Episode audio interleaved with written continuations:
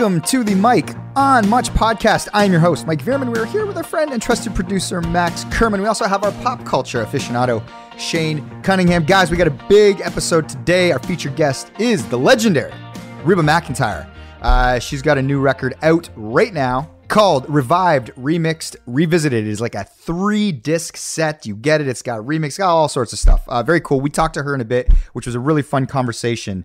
Uh, but before we get to her, Guys, there's lots going on. We all saw each other recently at the Raptors home opener. First time uh, an official uh, NBA season basketball game has been played in well over 500 days. It was magical. It was emotional. We were all in the building. Uh, uh, and then, of course, there's some funny stuff going on in the news, which we will get to. What do you want to start with, Max? You're the producer. Ooh, I think we start with uh, Wednesday night. It was it's been really fun to have uh, action back in the city. Um, I, you know, obviously Arkells had a chance to be a part of the Leafs home opener, and I was graciously offered tickets uh, to the basketball game uh, from our friends Luana and Brent, who who listened to the pod. So huge thank you for shout for out inviting me. Shout out to them. We had an amazing time in their suite, and I invited Mike. And I got to say, you know, Mike, you reached out two months ago uh, basically, as soon as the word got out that the Raptors were going to be back in Toronto, Mike's like, uh, Max, you know, I would only do this on, for very special circumstances, but I'm poking around right now. I'm throwing out a, a, line to literally anybody I know who might have a ticket. Uh, you know, so if you find one, I'd love to be your plus one. I'm just going to put up my hand. And you know what? I appreciate that, Mike, because if you were poking around for every freebie ever, I wouldn't take it seriously. But this is this is the only time you would do it because it does mean that much to you.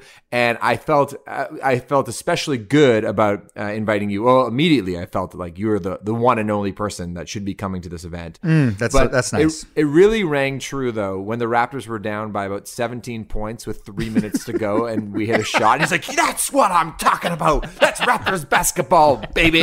And he's, and he's like not even talking to me. It wasn't even like a show for somebody else. It was like just his inner monologue outside. I'm like just looking around. I'm like, this man is obsessed, and and but more than obsessed, he's in love. And uh, and I'm very that happy. whole crowd though was in love, and that was a playoff atmosphere for such a terrible basketball game. It was crazy. it was, it was, it was it was a brutal game, but the crowd was so lit and it was the middle of the week too. It was like a Wednesday or something, right? Like, yeah, people were just like on fire. It was, and you know, I gotta say, like, you know, I know that the trope is that like all the the suits go to the Leafs games and it's like a super white crowd, but the, the Raptors game is so much more fun and lively. And I gotta say, like that was the case. You, you I was able to. You did both. I did you, both. You, you, are uniquely qualified to speak on the Leafs uh, home opener, return to Toronto, and the Raptors. You were at both, and uh, yeah, there was a difference. yeah, I wish. I mean, obviously, basketball offers different things than hockey does, and and a, and a great hockey game is you know a playoff hockey game is like is about as intense as it gets. But they gotta they gotta figure that out. I know there's just so much money involved uh, when it comes to like you know you know the, the, corporate buyers or whatever for a Scotiabank Arena lease game. But uh, it would just be more fun if it if it just felt lively. Like you know, you, you see stuff that happens like Madison Square Garden or in Philly or whatever. I, I just want that juice, and the Raptors had that juice, so that was cool. Well, of course, uh, Shaney was also there, uh, and so Shane was. was. sitting. Uh, yeah, of course. He was, but what was wild is so like uh, uh, Maxi, your friends were kind enough uh, uh, to to let us into the box. Um, Brent and Luana, uh, we were in the box at one point. We were talking, and then Luana comes up and she was like, I thought I recognized that voice. And that was when she revealed uh, that she was a pod listener. And I was like, oh, that's like amazing. This is so, this is crazy. I was like, actually, Shane, our pop culture aficionado, he's also here in the building. He's actually, weirdly, their seats are just below our box. So they're kind of like in our section. She's like, oh my God, that's like so cool. She's like, tell him to come by, come in and have a drink or whatever. I'm like, great. But Shane was with three of our other uh, dear friends, uh, Juggy and Pops, who we do uh, the pedestal with. And of course, Mark Myers, director extraordinary, has done a bunch of Arkells videos. So when we go down in like at halftime or whatever, it might be like the second or third quarter, um, I bring Shane and the boys a couple beers because you know they're free in the box, uh, and then I'm like, actually, like Luana and Brent, they listen to the pod, and I didn't know Shane if at that moment you were going to abandon your your your, your brethren and come up to the box. were you conflicted at all about fuck? I kind of want to go with Mike and Max, or I stay here? No, I, I couldn't leave them. And and often when people are fans of the pod, and then it's like, oh, Shane's here. They don't really care about Shane. And the case in point. That's not true. it's it is. Come Oh my goodness, Shaniacs are the most passionate listeners out there. they are, but not. There's not a lot of them out there. They're few and far between. And Shaniacs usually don't even like Max. That's the thing because they just think I have a hate on for Max because I'm always picking on him on the podcast. But just to give an example of this, at one point, Max and Mike were getting a photo taken with pod fans.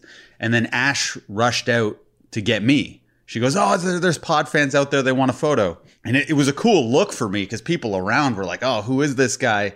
And Myers and Pops were like, Oh, man, people actually care about the podcast and they want to be in a photo with you.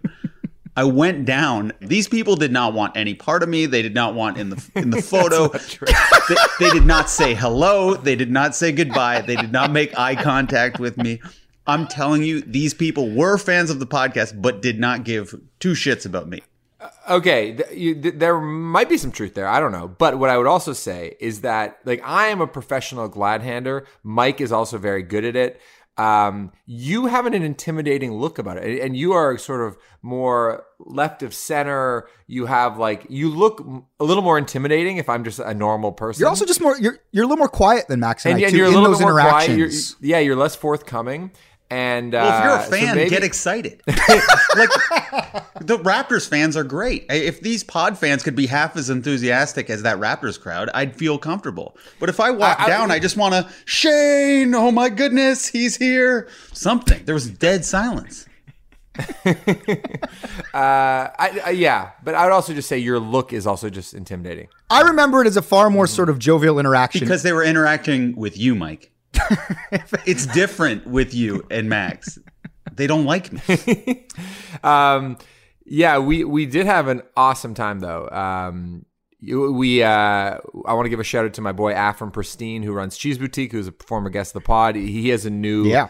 shop in the Scotiabank Arena where you can pick up grilled cheese and and macaroni and cheese, and that was awesome. Uh, the nut was there. That was fun to see him. Um, but yeah, so we uh, ended up going to a pub afterward, and it was great because you know, obviously you're my boys, but I have come to know Mark Myers, director Mark Myers, very, very well because he works on so much Arkells' um, content. And also our friend John Popoulos, who's married to Sarah Carpentier, who I went to high school with, uh, who's a friend of yours. You do work with him as well. Um, and it, it basically kind of turned into like a wedding speech, would you say? Like everybody had to kind of go around the table and say what each other means to them. it was kind of awesome. it? It was like, well, I thought so. I don't think it ever got to me. It would basically it would get to Mike. and he would go, "Thank you very much," and then someone else would change the subject, and I'm always just waiting there to be like smiling like an asshole, trying to be humble, but it never came to me. Like Yeah, no one we said one around- good thing about me. It was a rough night for me in general on. in terms of adulation and praise. you were kind of quiet by the end of the night. You weren't really saying much, I guess. Maybe maybe because you kept on getting skipped over. We, well, I remember asking who was the most high maintenance. I remember those questions, like the idea of like who's the most high maintenance person in the, and then we would sort of get into working relationships, and then we were just talking about how like Ash is extraordinary at everything, and she could 100% like produce a movie, and you know, it, it, it was there was a love fest there for sure. But I do I do we were going around the table and saying say something well, nice. we were kind of like saying like, what's what what is this person like to work with, or what what's this person's Oh, best quality? yeah, yeah. Like, we're doing, yeah. So maybe we missed you, Shane. Um, but uh, Maybe. but it was very fun. Yeah, it, it, it was great. Uh, hey, Shane, um, you last week on the pod, you said that you didn't believe that I edit my own TikToks. Um, and first of all, I do all my own TikToks. And why did you say that? Okay, uh, nice segue. It was because it's my form of giving you a compliment. It's it's as if someone said, "Who I don't know who who wrote that song," and you're like, "I did." It's like I can't believe it. And it's it's a testament to how good you are at editing and how far you've come. And the ideas are a lot more solid and they're less half baked and they have more purpose and they're less arbitrary. It's it's good. I think you found your voice on TikTok. Well, thank you. Yeah, it feels like I have a better feel for it now. Okay, I appreciate that. Hey, ha- has the app okay, been buggy? but, but hold on. oh, sorry. That, that was really, really, really nice. And Max, I, I feel like we're a few days overdue here for you to say something nice about Shane. oh, mm, Yeah. Oh, well, you also Okay. said you had a bone to pick with me, so maybe let's start with one of them and then go to the other. I think that was the bone. Why? Th- that, oh, that was it. Okay, let's get to the uh, yeah. praise then. Not to put you on the spot. I'm sure you have nothing because you are put on the spot here. No, no, no, Shane. Hmm. Uh, you have uh, the finest comedy mind I know, and I, I, don't think I have to even tell you that because I feel like I've said that many times before. And uh, your level of analysis um, is always nuanced in a very particular way to you. It's it's like I don't I think I don't hear you regurgitating somebody else's hot take because I feel like I do that a lot where I'm like, oh, like my opinion is just like an amalgamation of something that like book club Maddie told me or Mike told me or mm-hmm. I read in the newspaper. That that's what I do normally if I'm giving like hot takes on stuff. You always come at it in a very original way. And uh and that could be uh not only for like, you know, comedy, but also just like any other sort of like conversation we're having on pop culture. We got into the Chappelle special uh, the other night. We were talking about all sorts of stuff and uh, you know you you always have an awesome angle to it. So yeah, I, th- I think your, your mind works in uh, in different ways th- than mine and most people. Well, people are going to wonder our takes on it, but I think it's it's almost such a hot button thing that it, it's hard to really get into. But I will say I did not like the special, not mm-hmm. one iota. There you go and that's that. yeah, yeah, I mean, it's so funny that you opened the, the Chappelle uh, You know, the nuances. we did we did like an hour on this at the pub, to, like breaking down uh, uh, uh, sort of his position, how the, the, harm it could do to the trans community. Like we we got really nuanced in the pub over drinks, but I feel like because it is such a hot button controversial uh, topic right now, we're talking about Chappelle's latest special on Netflix, uh, controversial special.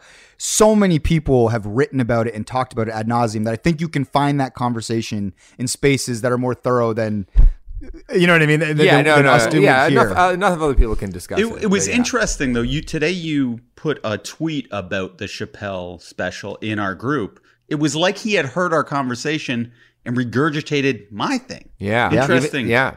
I, well, actually, well, the idea of regurgitating somebody else's thoughts uh, gets me back a little bit because I want to give a shout out to our, our, friend J.R. Digs. He has been DMing. He seems to be, I don't know if he's just a master at, you know, uh, dusting up controversy where maybe there is none. But uh, we were talking about the, uh, the Who's the Bad Art Friend, Dawn Dorland, Sonya Larson story.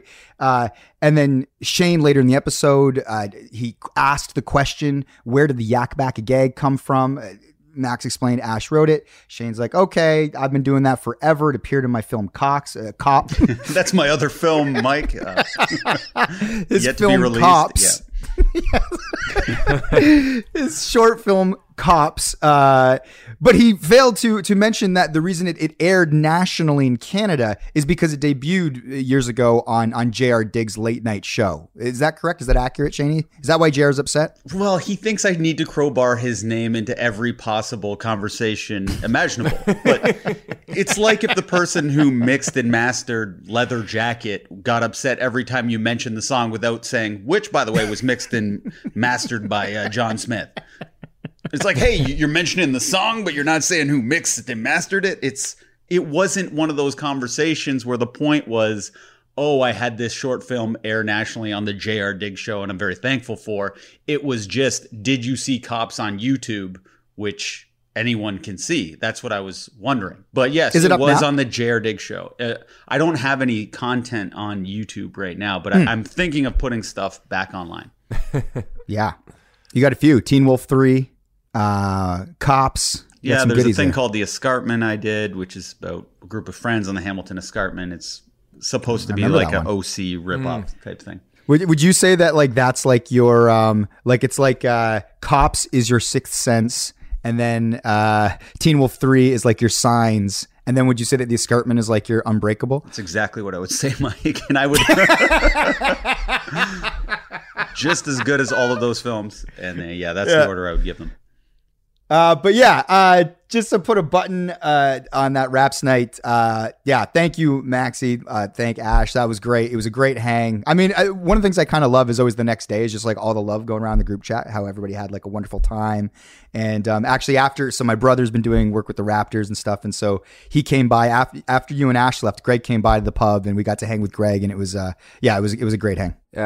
He he was delayed though, right? Because Freddie wouldn't leave the shower for like an hour or something like that. Can, can we say that? I well, yeah, yeah, I think we could say that. Like Fred VanVleet took a while to come out and talk to the press because he took the loss hard. Yeah. And then we were the quotes were starting to leak out while we were sitting at the pub, and I guess he had said, "I we let the team, we let the fans down. That was a playoff atmosphere, and we Mm. didn't play like up to our potential." And then just a bunch of like drunk dudes sitting around the pub were like, "I love Fred VanVleet. That's accountability. That's leadership." you know, and then all that shit and just having a laugh. And then yeah, Greg finally uh, was able to roll in, but uh, it, was it was a it was a great time. It was a great laugh. Actually, along with Randy, Randy Urban as well, who uh, is is a friend of the pod and a friend, a good good friend of Mark Myers, going way back. Uh, speaking of uh, Randy, I uh, related to Shane's accusation about me editing TikToks. Um, I hung out with uh, my old boss of sorts and your old boss of sorts, Randy Lennox, who ran Oh! ran Universal Music for you know 25 years, ran Bell Media for 25 years. He's still keeping busy, and he was telling me about a documentary because he still does these music documentaries, right? Like that's a big part of his his life still. And he was talking about how he edited this sizzle reel for an upcoming doc that he's working on.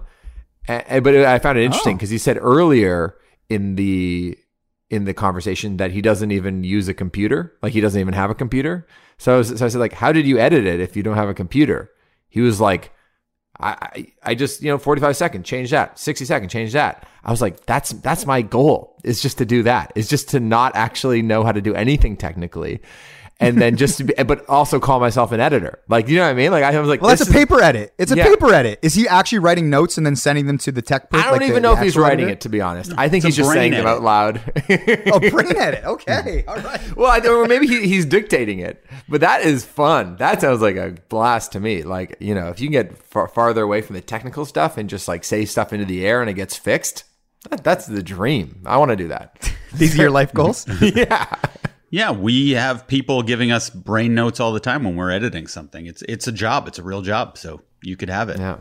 Yeah. Well, speaking of sort of, of high level uh, uh, uh, corporate executives, Mm-hmm. as, as as Randy is well aware and has operated within that world, there was a story that came out this morning. I don't know what this pod will come out. Recording it on a on a Friday, um, but Rogers CEO Joe Natalie or Natel, he learned of Edward Rogers' plan to oust him through a butt dial uh, from the CFO. So essentially, this story has kind of become a very funny story within Canada. I mean, it's been shooting around, but essentially, uh, I guess like the head of a company was about to get like ousted, let go, and he found out because this butt dial happened, and he listened to the conversation. So he called an emergency meeting, I guess, and let a bunch of these guys know that there was like kind of like this corporate head chopping coming for all of them. And then they started a rebellion, and the guys that were planning it, I think, are out now. I think that's it. I think I think they, like I think they're out of their positions. The guys that were planning sort of to to wipe these dudes out, and they only got tipped off because uh, the butt did the dialing, and then you heard the conversation.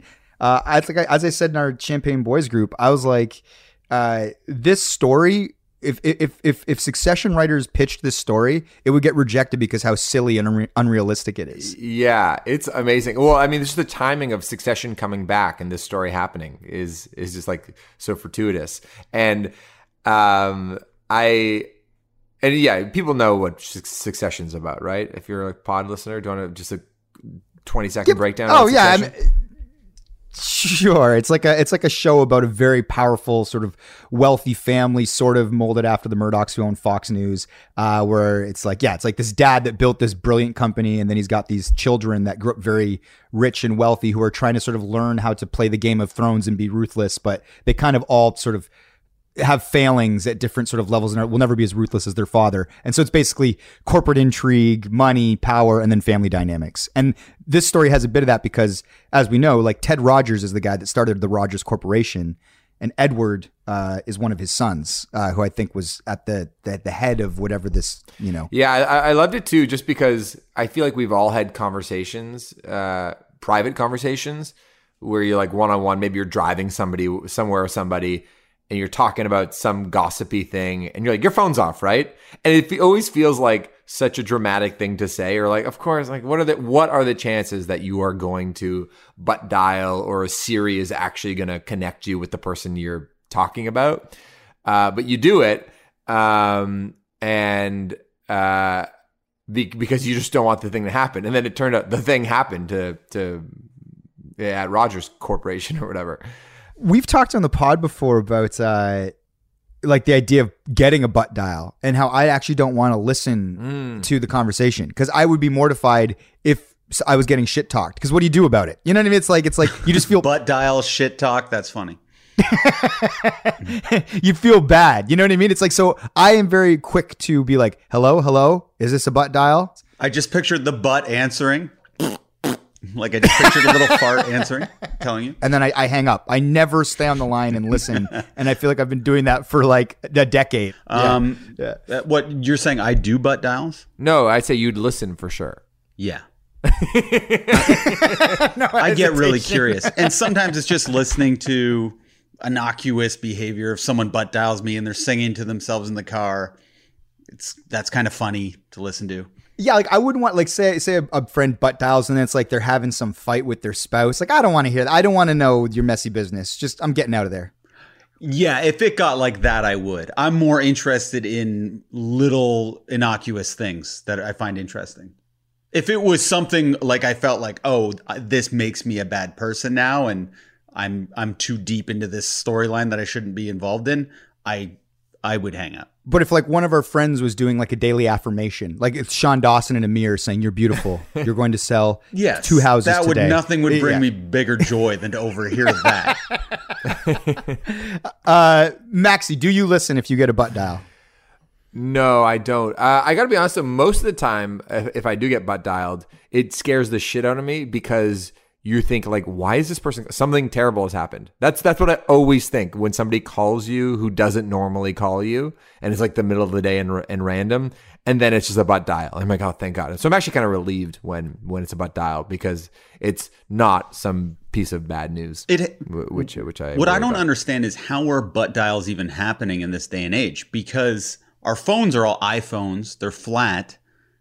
Does your if your bum's warm enough can it act as a finger and dial? I, I think so. I think so. When sometimes when I'm wearing my phone with the face toward my leg and I'm listening to a pod, it will skip ahead if like my skin I guess gets warm enough. You know what I'm saying? Or like I'm wearing shorts. Mm-hmm. Like if the layer's thin enough, my thigh will skip the shit ahead. So if you don't fully lock your phone and put your phone back in your pocket, I can see how it could happen. I think I'm always wearing jeans so it can't cut through that fabric. And I think you wear mm. sweatpants a lot, so you'd be more li- likely to do it. I'm a sweatpant man.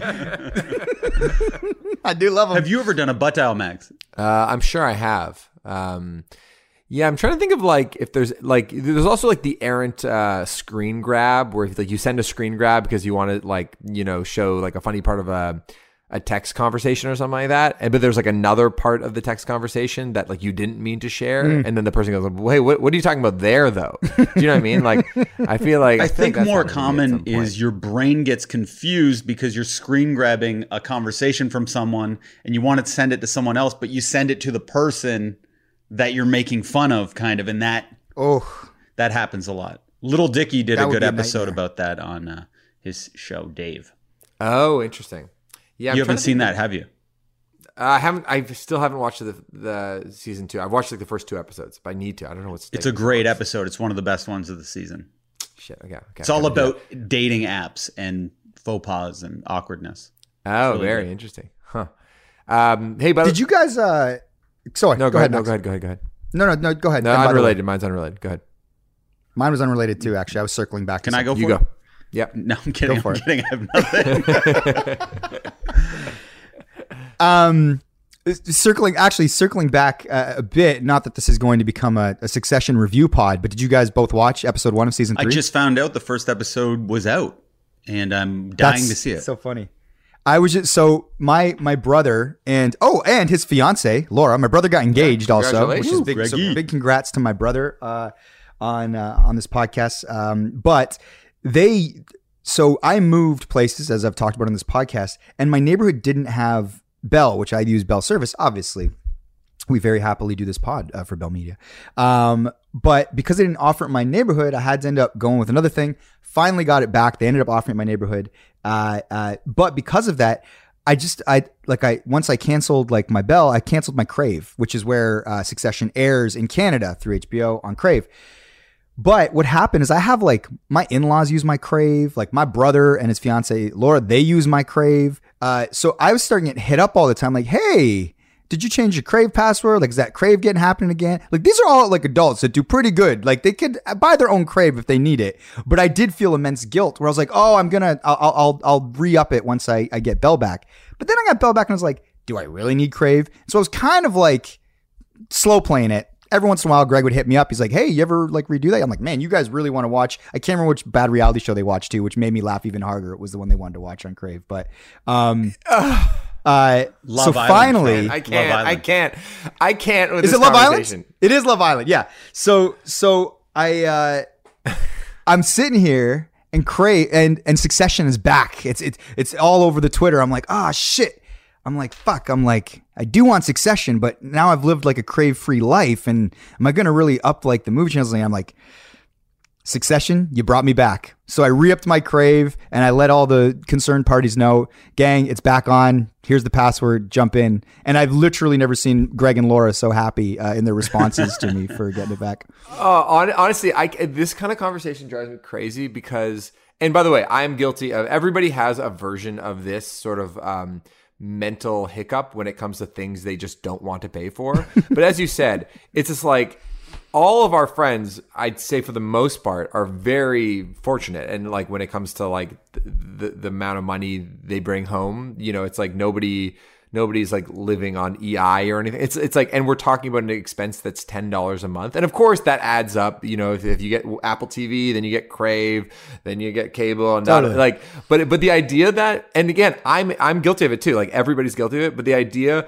of like you know grown adults like jumping for joy over not having to share a ten dollar a month service, like while while they go to some bar on Dundas and and get a cocktail for thirteen dollars one night and not really blink about it. I'm Yeah. it's just in it's insane. It's And, uh, psychological, the though. other day, it, it's totally psychological, but I find it to be such an um an unattractive quality. And again, I'm guilty of it too. Everybody's fucking guilty. Oh of yeah, it. you're a password But- sharer. Come on. Oh, of course, I Me am. and you were using like Dan's uh, ESPN League Pass for the last like 15 years. Of course, and I share uh, um, an NBA League Pass with Sean Dawson. Shout out to Sean Dawson, who uh, is recovering from an appendix, Yes. uh, emergency appendix uh, surgery. Yeah, man. I think he's on the mend. He's doing good. And, and again, but it's just like the idea that that Greg and Laura are just like waiting, hope, hoping, praying that Big Brother Mike will re-sign up for Crave so we can watch our show again. Oh my God, it's happening! This is fantastic. We're gonna get to watch our show. It's like, and then and then you know, I'm sure they go. Well, Greg's Greg is more cheap than most people, so I actually have weirdly more compassion for him. But I um I met somebody the other day who is like the heir to a lot of money, um, but also mentioned that after uh, they watched the morning show on Apple TV, they canceled the subscription. Like, I'm not paying that six bucks a month. it was just crazy. That's wild. Oh my god. What if you get a weird charge on like a phone bill or any type of bill? Will you call the company and inquire about it, or will you just assume it's fine and you'll take the hit? You, you um, uh, Shane, you said the other night at uh, drinks after the basketball game that I don't care about anything. You're like Max, you don't care about anything. Like you're just like never get mad, and and I tried to take that as a compliment. I do think I care about stuff, and I wonder if my bandmates in Arkells would think that I um, am a little more particular about stuff. Obviously, with the pod, I'm, I let Ash do her thing. You guys edit it. I don't really try to interfere too much. Um, but I do, I am, I do put a very, very, very, very high price on being in a good mood. And I sometimes I do the mental math. I'm like, okay, if if uh, who's I don't even know who my cell phone provider is. I think it's Bell. I, that's how little I look at the, thing. But if in the past I would look at the bill and occasionally I might be getting ripped off or there'd be some mistake or whatever, and I would then spend you know the next like hour and a half arguing about it, demanding my money back. I'd get so so fucking worked up about it, and I just don't like it's just not the the, the trade off isn't worth it. I just the, the cost benefit. I'm just like no the the sixty dollars I might save that would that will put me in a bad mood for the next three hours.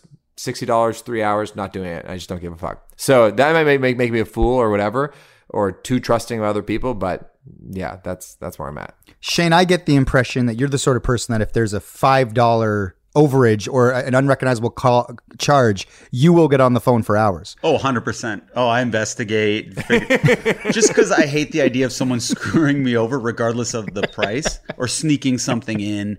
And one time I had something like $23 extra, which I thought was quite significant. So I called Bell. This was on my cable package, actually. Yeah, because the cable, the cell phone and cable were together and I'm like, why do I have these overages? Uh, what's going on? They're like, oh, you rented a movie for four ninety nine, and I was like, okay, but that's four ninety nine. What's the other seventeen dollars? And they got really awkward about it, and they didn't want to tell me. I'm like, tell me what's going on. They're like, well, there was another movie called Nymphomaniac that you rented, which was a new release that was seventeen ninety nine. I'm like, oh, right, right. Yes, that's an art film by with Shia LaBeouf. It's directed by Lars von Trier. And then I'm just explaining that it's not a porno. it got really awkward. Oh my god. And the woman didn't really believe me because I was over explaining and talking for so long. But yeah, that was uh it made me double think before I call in the future to really investigate and think about my purchases. I know. I know we got to get to Reba in a second, uh, but I just saw on the ticker here, uh, Alec Baldwin um, put out a statement on the Did he? Oh, situation. read it to us because Yeah. this is so. For we'll give a quick. I'm sure anyone listening to this pod will have heard the story by the time this pod comes out, but.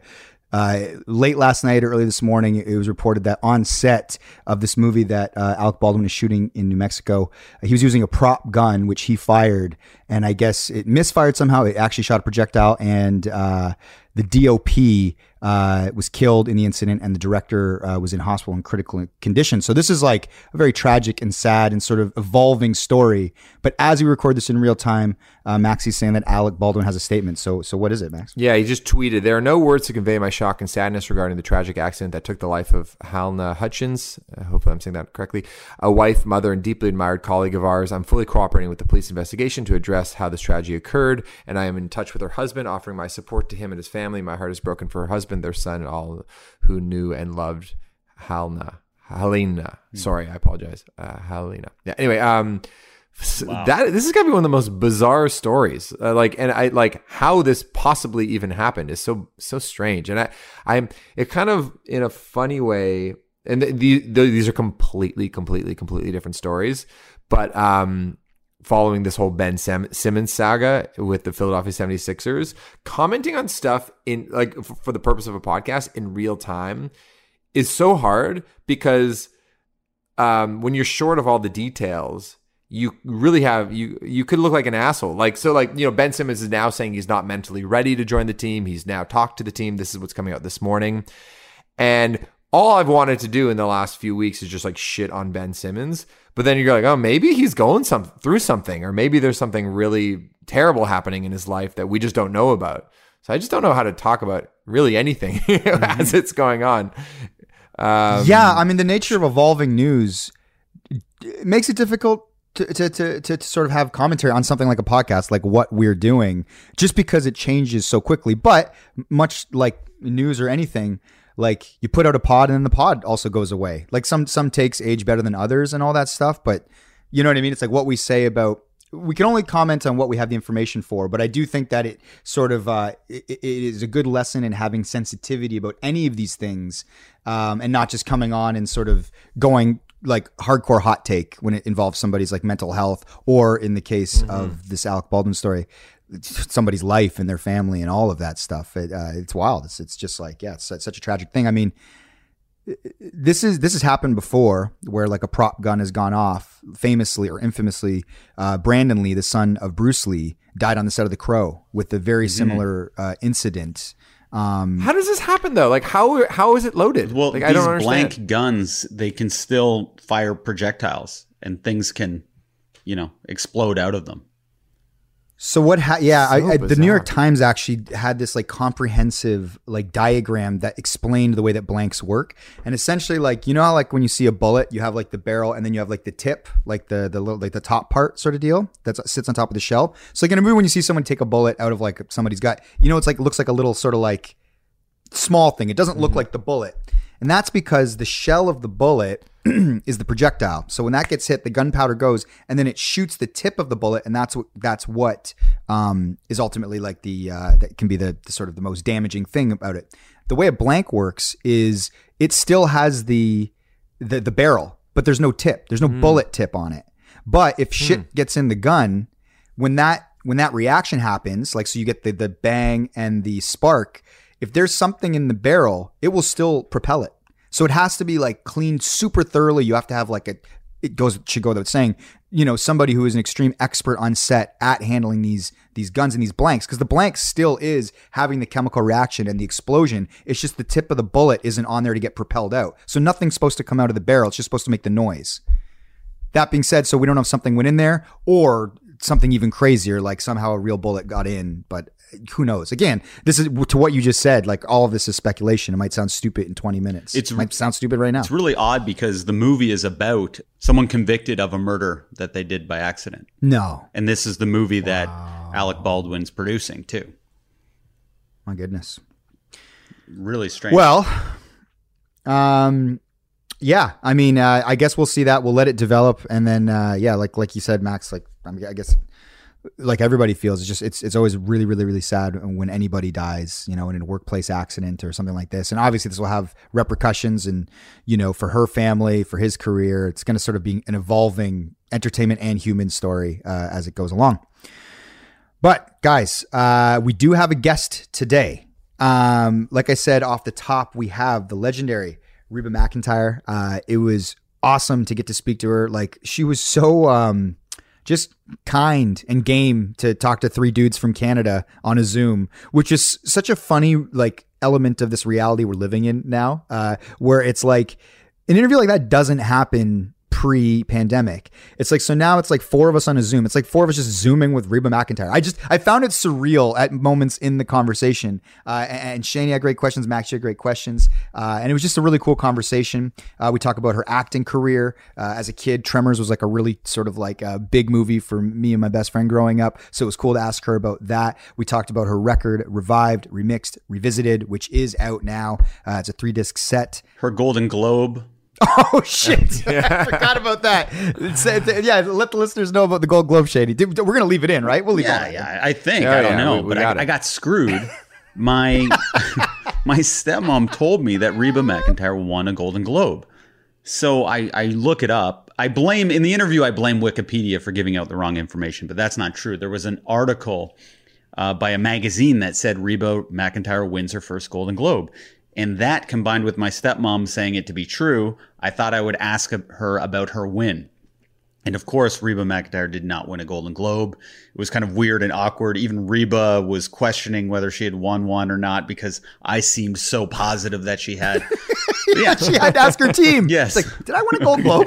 did I win one? and I just felt so, you know. You handled it gracefully. You you handled it well. She handled it incredibly gracefully. And then I just enjoyed like the text rounds afterward where Shane was like, "Bam, Reba was wrong," and then Ash was like, "Actually, no, that article you found is wrong." And then you were like, "Damn it, no, my stepmother no. gave me bad advice." I wasn't trying to show that Reba was wrong. I was trying to show that I actually had a credible source that fucked me. That's yeah, what yeah, I was yeah, trying to show. I knew I was wrong. Okay, yeah, got you. Well, it, it's a great conversation. We hope you enjoy it. Uh, and then, of course, after uh, the conversation with Reba, stick around for Shane's surprise. Guys, do you want to get to Reba McEntire? Let's do it. Let's do it.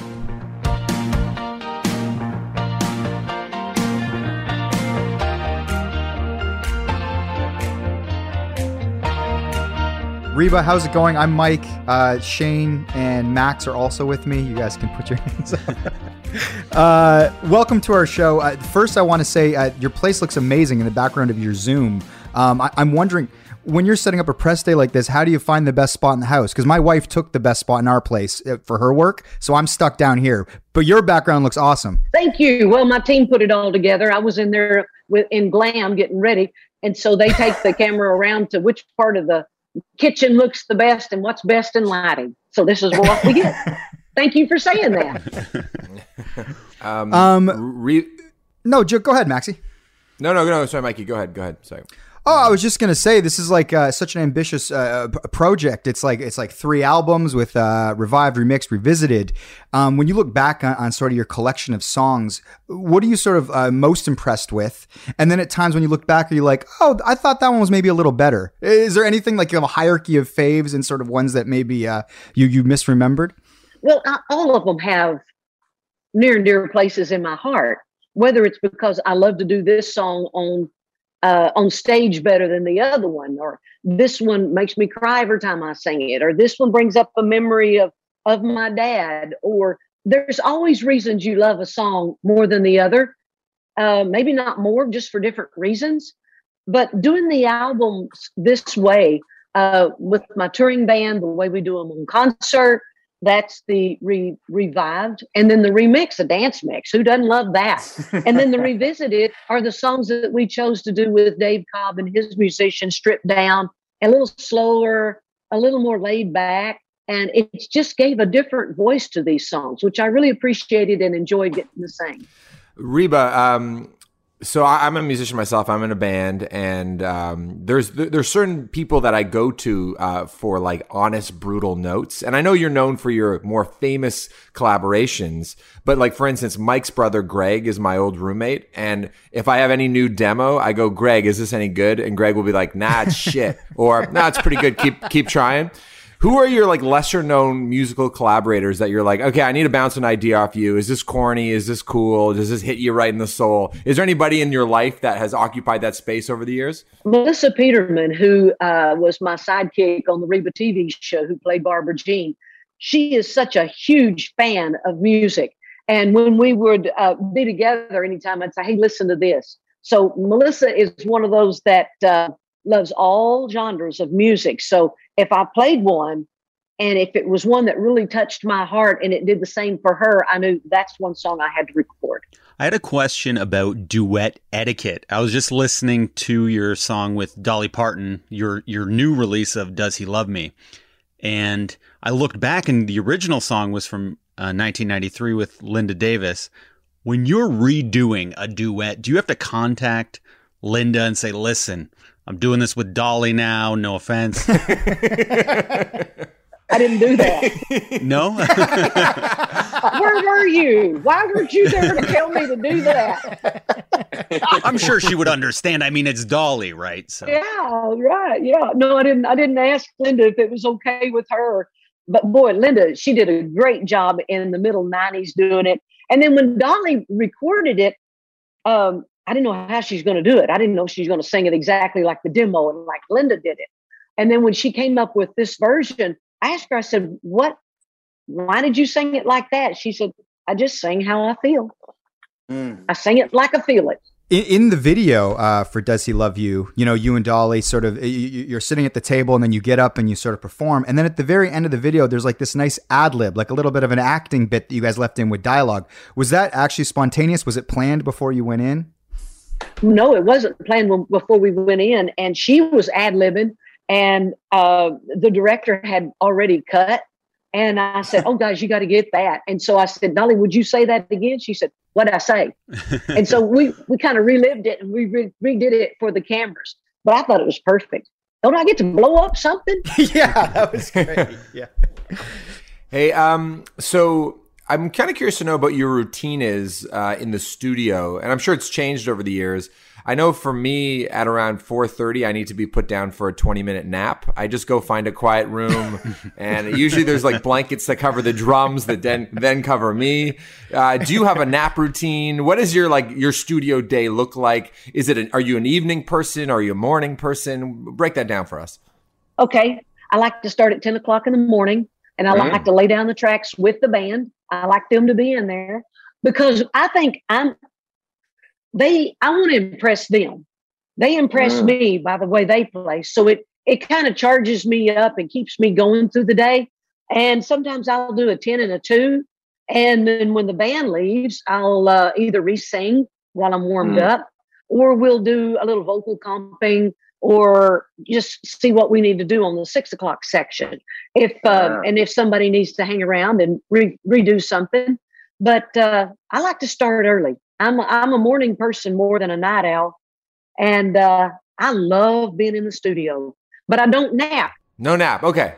No nap. I recommend it if you're ever in like in a rut. You just, just 20 minutes. That's all you need. It take me 20 minutes to go to sleep. Then what is it? fair enough. Fair, enough, fair enough. Uh, I have a TikTok related question. Obviously, during quarantine, I got really into TikTok, and your song "Survivor" is everywhere. Does that make a boost in your life in terms of young fans coming over to you? Do you get a bunch of residual checks? Like, is a Brinks truck just backing up just for that song, or does it not make one iota of a difference? You know, I'm still waiting on that truck, but uh, I would think, yeah, on the new fans, I would absolutely think so because TikTok is such a, a fun thing to do because it's quick. Yes. Mom always said I had the attention span of a four year old. No, she said a two year old. Really, I was giving myself some credit. But I, I, that's why I like TikTok. It's fast. Move to the next. And so it, I think it has gotten a lot of people's uh, attention about uh, me. And then when they see that I've been around as long as I have, it's um, I, I just think it's a win-win situation. I love getting new fans and them in, getting introduced to me. Is there a younger audience that's coming out to your shows now? You find? Well, my audience ages have always been two to ninety-two, okay.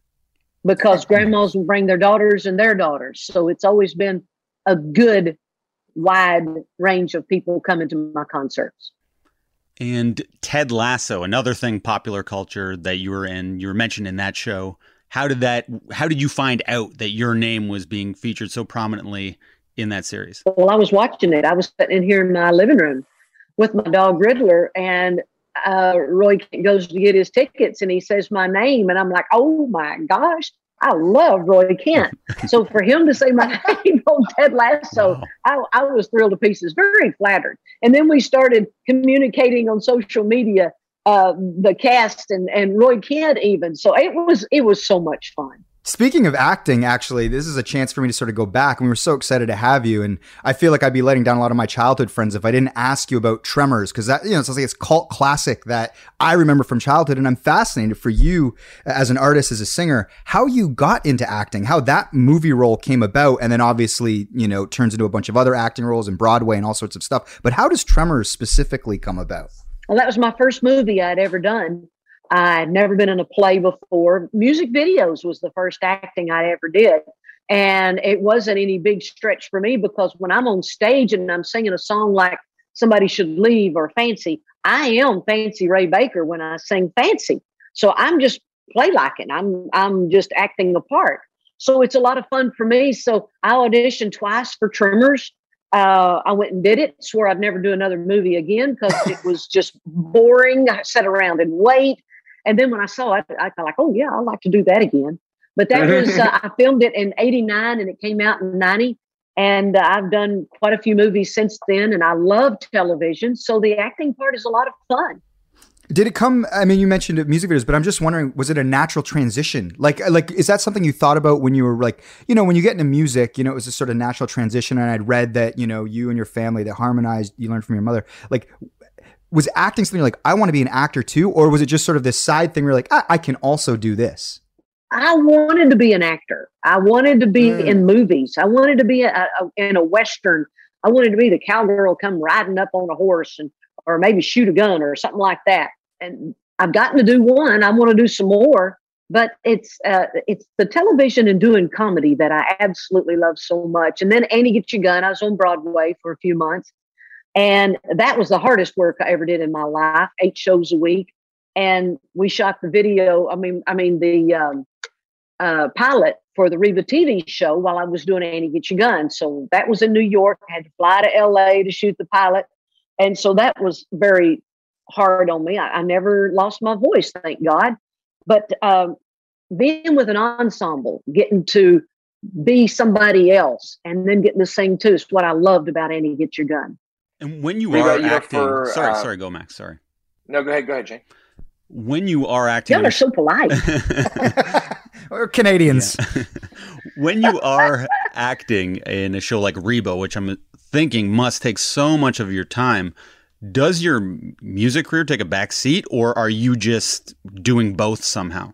Well, when we were filming the Reba show, we would film from August to March, and then I'd tour in the summer. But if some dates did mm. come up, I could tour Friday night, Saturday night, like mm. one off, a festival or a, a private show. But usually we we did our touring in the summer months after I got through doing the taping of the Reba show.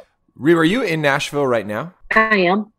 Okay, so in my imagination, uh, everyone in the Nashville music community kind of knows each other. You run into each other at the grocery store, at the coffee shop. Uh, so I want to name some names, and I want you to tell me the last time you saw them in real life, or even got a text from them because they're like, "Hey, you drove by my street" or something like that. Are you ready? Okay, uh, Keith Urban. I saw him two weeks ago at a memorial service for his production manager. Okay, uh, Kacey Musgraves. I haven't seen Kacey, Oh gosh, long, long time. Last award show that I was at CMA. Okay, uh, Shania Twain. Ooh, Shania. It's been a while. We went to her concert in Las Vegas, and uh, Faith uh, Hill, Kelly Clarkson, and I went backstage and visited with her for a while. Uh, Faith hold, Hill. hold on, Max. Yeah, Max. Before you go on with any more questions, you go to a Shania concert with those people. What's a night out like with you guys? Lots of fun those girls are so much fun. Uh, Kelly and I went on tour together. Faith and I went on tour together. Uh, great friends, great buddies, and very successful, talented women. Who has the most like party stamina? Because you know, most of the time, uh, you know, hardworking people like yourself that are in the public eye, they actually don't party as much because they have to go to bed early. They have a, you know, to work out in the morning. They want to, you know, keep their stuff, you know, as together as possible. Uh, who has the most party stamina of any famous person that you've uh, come oh, to we're, know? We're we're finished uh, uh by ten o'clock, so uh, it, I'd say it's a tie. no, you're a liar. Don't lie, Reba. Come on. 10 a.m. the next day. She means, yeah. Yeah, 10 a.m. Max, you had the list of names. Go on if you had any more. Oh, sorry. Last, uh, mm, well, I kind of Garth Brooks was my last one. Oh, I saw Garth and Trisha uh, at the Grand Ole Opry. We were doing a benefit for the folks from Waverly, Tennessee, Loretta Lynn's uh, hometown. They during the flood, the town pretty much got washed away. So we were doing a benefit concert at the Ryman, at the Grand Ole Opry, and I saw Garth and Trish there. Is there anyone you just keep on running into uh, to the point where it's almost annoying? You're like, I keep seeing this person every time I go to the coffee shop. I never get annoyed seeing my buddies and my friends. Uh, Trisha and okay. Garth and I and Rex are going to get together and we're going to, Trisha's going to teach us how to cook and we're going to play cards. Oh, lovely, lovely. It's a good time. okay, this is kind of a weird question, but I've been listening to some Canadian country artists and I wonder how you would feel about their country accent or their southern accent that seems to appear when they sing.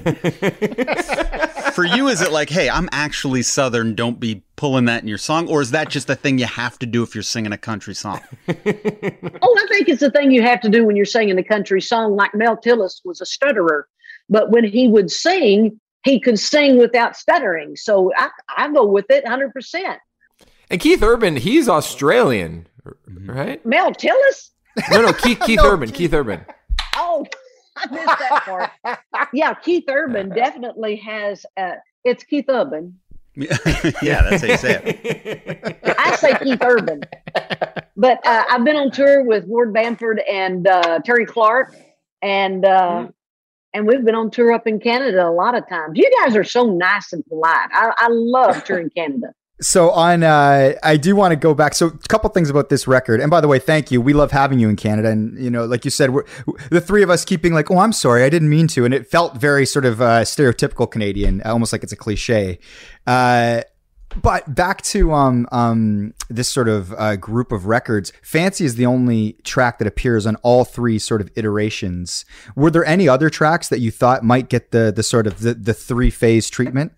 No, just Fancy. Uh, I'm a Survivor is on two, and that's the night the lights went out in Georgia is on two albums. But Fancy was mm. the hmm. only one that could hold it all the way through on three albums. With um, you know, you clearly have uh, you know, a, a lot in you to just keep working. You know, it seems like you never want to stop. Have have there been periods in your career where you're like, I, I'm just kind of like not into music right now, but I know I need to take a break to come back to it. Like, are there periods in your life when you look back where you're like, oh, that felt like a particularly rich creative time? Oh, this is when I needed to do something else. Like, how do you plot out the next six months, next year in terms of like, cause you're at a point where you can, you know, do whatever you want to do. You can choose to spend your time however you like. Um, are, are there like what are the peaks and valleys in your career when you when you look back uh, on everything you've accomplished? Well, the wonderful thing about doing so many diversified things, you don't get bored. So when mm-hmm. I got through with doing the television show, I went on tour, and then I have a clothing line that I would deal with, and then or you'd go do a movie or something different all the time, which makes it fun. Now I've got the podcast. And so it there's no time for being bored. And if I get tired of dealing with one thing, I shift over to the other. So it, it just keeps things interesting. All right. Well, I think we're we're just about good. Do you want to, Mike? Do you want or Shane? Do you want to uh, finish up with it? With yeah, I don't know if cue? Shane had one more. Sure. Career highlight. What do we got? Oh my gosh! you know, you always have to go the first, the first number one record, or the first award you won, in front of your peers when you're just as nervous as a wreck. You could go over to the side of the stage and throw up. Other things are getting to tour out of the country, in the country, being with your fans. I guess personally, my greatest achievement is probably having my son Shelby, who's 31 years old now. Um, I, I, do enjoy life. I enjoy my music. I enjoy getting to act. I, I just totally enjoy life and all my friends that I get to share my life with, and I appreciate them sharing their lives with me. So I'm a happy camper, just loving life. What about the Golden Globe? Was was that a highlight, or did was that something you really cared well, about? Well, I haven't gotten one a Golden Globe yet. I'm still working on that. You didn't Maybe get a Golden Globe? Thought... No, not Jeez, yet. Wikipedia, you don't trust it. I didn't get a Golden Globe, did I? Nominated. I had a Golden Globe. I was nominated. nominated. Nominated. Yes. Yes. Yes. On the Reba TV show. That's yeah. correct. Yes. I have an angry email to send to Wikipedia after this. There you go. Reba, is there anyone you want to collaborate with uh, that you haven't collaborated with? Like, name me top three. Because I, I can tell you, like, you know, Paul McCartney is on the top of my list. I like to do something with Stevie Wonder uh, and uh, Chance the Rapper. Who are your top three that you haven't collaborated with yet? Pink. Pink. Adele, mm. Bette Midler. I love it. Good list, a quick list too. Um, I guess sort of as we wrap, I have a philosophical question for sort of how you've approached uh, your life and illustrious career, and that is, you know, some people sort of tend to either live in the present or they think a lot about their past. You know, they either glorify it or they're, you know, they have regrets or they look ahead to the future. Where do you find yourself? Are you constantly like, what am I doing next? What's the future? Or are you like, I need to stay present? Or do you find yourself thinking like, oh, that, you know, that was great, you know, the show or these things in the past? Where do you tend to sort of occupy your time? Um, mentally and emotionally? The easiest is to stay in the past. And the one that keep you the most busy and agitated is the future. So I like to stay in the present. And that's the hardest to do because to stay in the present and to appreciate the day, the moment you're in, is really, really hard to do. And that didn't click with me until probably three years ago. And when it did, it was classic. I mean, it was monumental. That's so hard to do because you want to think about what are we going to do tomorrow? Where are we going to go eat? What are we going to do next week? Let's plan a vacation. Let's get this done instead of just appreciating, take a deep breath and appreciate what you're doing at the moment. That's really hard. I'm working on it. That's a, uh, that's a beautiful and insightful way to end it. Uh, thank you so much for your time. Uh, we really appreciate it. Good vision with all three okay. of you. yeah. Likewise. Thanks, Reba. Bye. Thank you so much.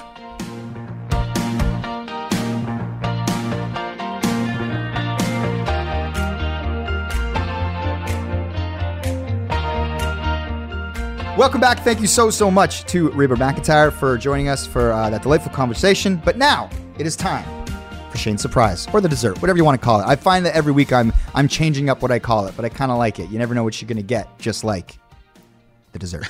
well, with dessert, you would probably know what you're going to get if it's you're ordering enough. yeah, right. It's the surprise. Yeah, yes. my bad. Yeah. but okay, so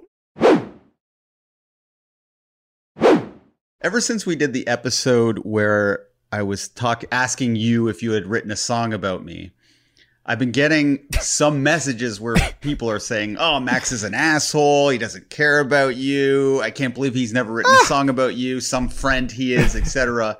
and some people have offered to write a song about me to me. Ooh. And I'm like, no, I Whoa. don't I don't want a song about me. I want Max to write a song about me because, you know, you're not famous like Max is and it's not a cool honor unless it's being played in a Leafs montage or a Raptors montage or at a soccer game.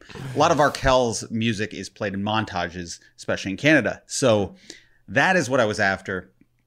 And then someone hmm. said, well, I can reimagine an existing Arkel song but with mm. Shane lyrics about about the mm. night that we had when we went out for drinks and we hadn't, you know, talked one. one Oh, it's stacked. yeah, yeah, it's stacked. It's where we hadn't stacked, yeah, talked yeah. for one on one in a while, and Max, or sorry, Mike was organizing the conversation in such a brilliant way to create a bubble where you and I could just connect Yeah. and then we went back to Nuts House afterwards. Anyway, so I had the song made just Ooh. to show you that a hit song can still happen even if it's about me and maybe more innocuous things going on. So I'm gonna I am play the very song. excited for this. This is this is a true surprise, and it, it could be one of the best. I'm so excited. let's Max, are you nervous or excited about this? I'm ready. Okay. I, I'm I'm nervous. Okay, what song do You you don't to think cover it. it's gonna be? Leather jacket. Close. That's a good guess. This song is called That's Pleather. Jacket. Yes. okay, I'll just make sure I have my volume. I'm I'm not sure if you'll be able to hear the lyrics perfectly, but uh, I'll pipe it in proper when uh, for Yeah, yeah. You hold the mic up, and then maybe when Erica hits this edit, she can just lay this song over top, and you'll hear our reaction if it's lined up Okay. properly. I'm excited for this. Hung out in Toronto, was good to see you again. Matt Arnsworth was there with his new girlfriend. We were meeting new people, but no one seemed affected. Cause Mikey V was there, conversation directing. We talked about things that we hadn't in a while. We sat and we laughed. We drank and we smiled. Went back to the Nuts' place. We weren't even tired. Watched John Mulaney on Seth Meyers. we did. So yeah, so that's that's it. That's just like a 38 second sample of what it could be. And as you can hmm. see, it didn't really take away from the melody or anything. No, It was great. It was very nice. Who who did? Yes, who credit did where that? credit's due. That's an I'll give- excellent question, Yeah. and I figure we might as well pipe in the songwriter. Hey, all right. What? Okay, one second. I got the songwriter here. Yeah, it- it's Oh. in the Zoom. Yes. Uh, welcome Hey, to the podcast, the- the one and only uh, Roddy Colmer, immensely talented. Uh, Roddy, how's Roddy it is going? an It's been a while. expert. Good. I know my three best friends all in in one place. Well, Roddy and I hung out uh, that night in L.A. And Roddy, you are an expert uh, songwriter in many different ways, but all, but especially in the comedic, um, you know, uh, what would, what would you call your genre? Like a parody song, I suppose, right? Parody songs, mostly uh, penis related. But this song that he wrote Uh, but- wasn't but you- a parody you- song. No, no, that was just that was a straight up banger. But uh, Roddy, you were telling us all about how uh, you've been writing for Howard Stern. Talk, talk, tell the audience about it. Yeah. Well, Monday is actually the two year anniversary of the first time we sent in a song to potentially be played on the Howard Stern show, not thinking they would even listen to it. But um, myself and Jay Brody, who's now the morning show guy at Edge 102, we had a show on Sirius XM. So we were just like, let's get the, the Howard Stern emails because we have access to the database and just I love it. send send songs in like see what happens because we're both big fans so we sent a song in and the first song we sent in got played like a few days later so we were like what the heck they didn't even tell us they were going to play it we just heard it listening to the show so that was kind of mind-blowing and we're like okay like this is actually a possible thing so we just spent the next year sending like five or six songs in a week until they were like okay i think like legally we have to hire these guys because they're working like 40 hours a week for us. um, they like called us up. We got the call and they're like, "Oh, we'd love for you to join the uh, the team here," kind of thing. So yeah, it's pretty crazy. It's like being a part of your favorite thing. You know what I mean? Like I listen to that show every day. To so to be part of it is so strange and surreal. What about being on That's Mike amazing. on Much? Is that similar? Writing a song for us, getting this gig. Yeah, it like in my mind it kind of teeter totters like which one is is cooler for me. But Well, Roddy, the, you, the episode you're on, I don't know if you're aware of this, but this is uh, our featured guest today is was Reba McEntire. So we we talked to Reba, and then now we're so lucky to have you on as well. So we two two musicians, two super talents on on the show today. it's going like this. The show's going like like this. Slowly lifting in the back end. You know what's funny about when we're in LA with Max is that he like heard some dudes talking behind us about um, Christie Pits, which is a, a place in downtown. He's like, "Hey, are you Canadian?" And then the guys are like, "Oh, we know you. Uh, my cousin worked on your last video or something." It was just such this random, weird thing. But Well, that's it. Uh, one of the things Yeah, is it, it, it was a, it was an awesome kind of a night, and uh, it, bad story. I'm it's okay. gonna it they're not all going to be Actually, bangers. you know what, to be honest, Yeah, they're not all they're not all bangers. uh, well, one of the thing is, uh, is, is aside from like the the parody songs, is there also like a, a massively sort of a, talented and accomplished musician? Rebel Emergency, Most Non Heinous. Yeah, yeah. I've been writing. I guess I have like eight albums with like four different projects. Um, right now, I have like a grunge type thing called Century Surfers, and I'm always doing solo stuff. Yeah. But yeah, it's been like it's a long ass story, my musical career, with some weird twists and turns. Um, but I figure like if you have that gift and you're able to actually write melodies and lyrics and music, it's I right when I found out I could realize that I could do that in like late teens, early twenties, I'm like, okay, I'm just gonna do this. And if I fail, like I'll fail doing this. You know what I mean? I'm just gonna I kind of did like all the eggs in a basket kind of deal.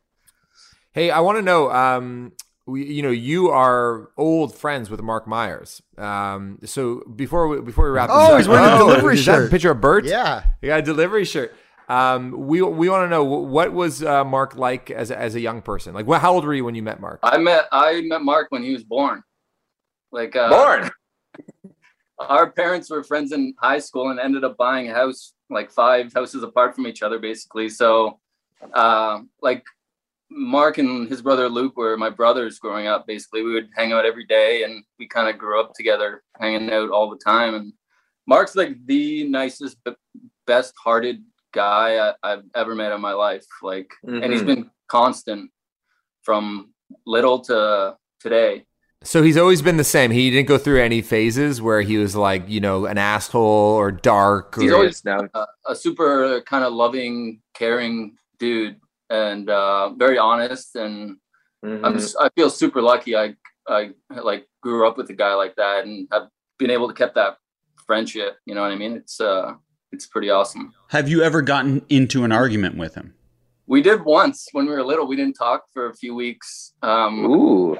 on the basketball court or so, or I can't remember, but I remember I was wearing parachute pants, I think, and then he told me, and then, and then he told me to take off his pants because I was wearing them, and he yelled at me to take them off. But I'm like, I, I'm gonna be in my underwear, like we're in public. And then we didn't talk for a while, but then we reunited and and we kind of like cried and we're like, oh, I, I love you, like let's never fight again, and you know, that, Was this before the pandemic or afterwards? This argument. yeah. No, we were like eight or nine. Oh, okay. Yeah. But that um, makes more sense. Max, sorry. Uh, I, I know I didn't um, do justice to that that tune. I didn't have time to like learn. No, you nailed it. You have a nicer voice than I do too. So I, I was honored. It- you, you did an excellent job. Oh, thanks, man. Yeah, it's a great it's a great song. It was kind of cool, like to learn. Uh, like I watched your acoustic performance, and which kind of shows off the melody a, a little bit more. It's like, really good. Ah, very- well, thank you. Okay, uh, I gotta go, guys. yeah, Um, I know you do. Yeah. it's the dessert, of course. Uh, Roddy, thank you so much for joining us. This was like an awesome surprise because also I just I miss seeing you around. That's one of the things that the that the pandemic has stripped. I mean, you used to always do a residency like you were every Sunday at the Rivoli, which was right at the street from my place. I used to like popping by there for every every once in a while for your Uh, shows. update on that. We now do it at the Elmo. Um, Hmm. the last Sunday of every month, and there's one this Sunday, uh, the 24th, and then the next one's November 21st. But um, it's like taking a step up now. We get like some of the best musicians, singer songwriters in the city, and um, we we have a showcase. It's hosted by Sarah Burke, who um, runs a lot of the, the Sirius XM channels here, And the Elmo is unreal now. The the uh, I haven't seen the the new the new remodel or whatever. It's amazing. If you want to come by anytime, man, I'll put you on the guest list, obviously. But um, we'll talk about that. Yeah, yeah. But it's awesome because for any of our listeners in the Toronto area, check out the show at the Elmo. So this Sunday, I don't know if the Paul will be out, but for sure next Sunday, right? Or the, the November show. Unplug North, it's called unplugnorth.com. You can uh, check check out all the dates and everything. Check it out. Uh, all right, thanks again. I want to get Mac playing that one time. That's like top of our list. Like, oh, oh, there we go. there. You guys can duet on the remake of Leather Pleather Jacket. You guys can sing Pleather Jacket for everybody. Yeah, yeah. Uh, all right, guys, thank you so much. That's it. That's all. That's our episode. Thanks so much to Roddy. Thank you so much to Reba. Two R's, two guests with the R. It's been great. Uh, that's it. That's all. Thanks so much for listening.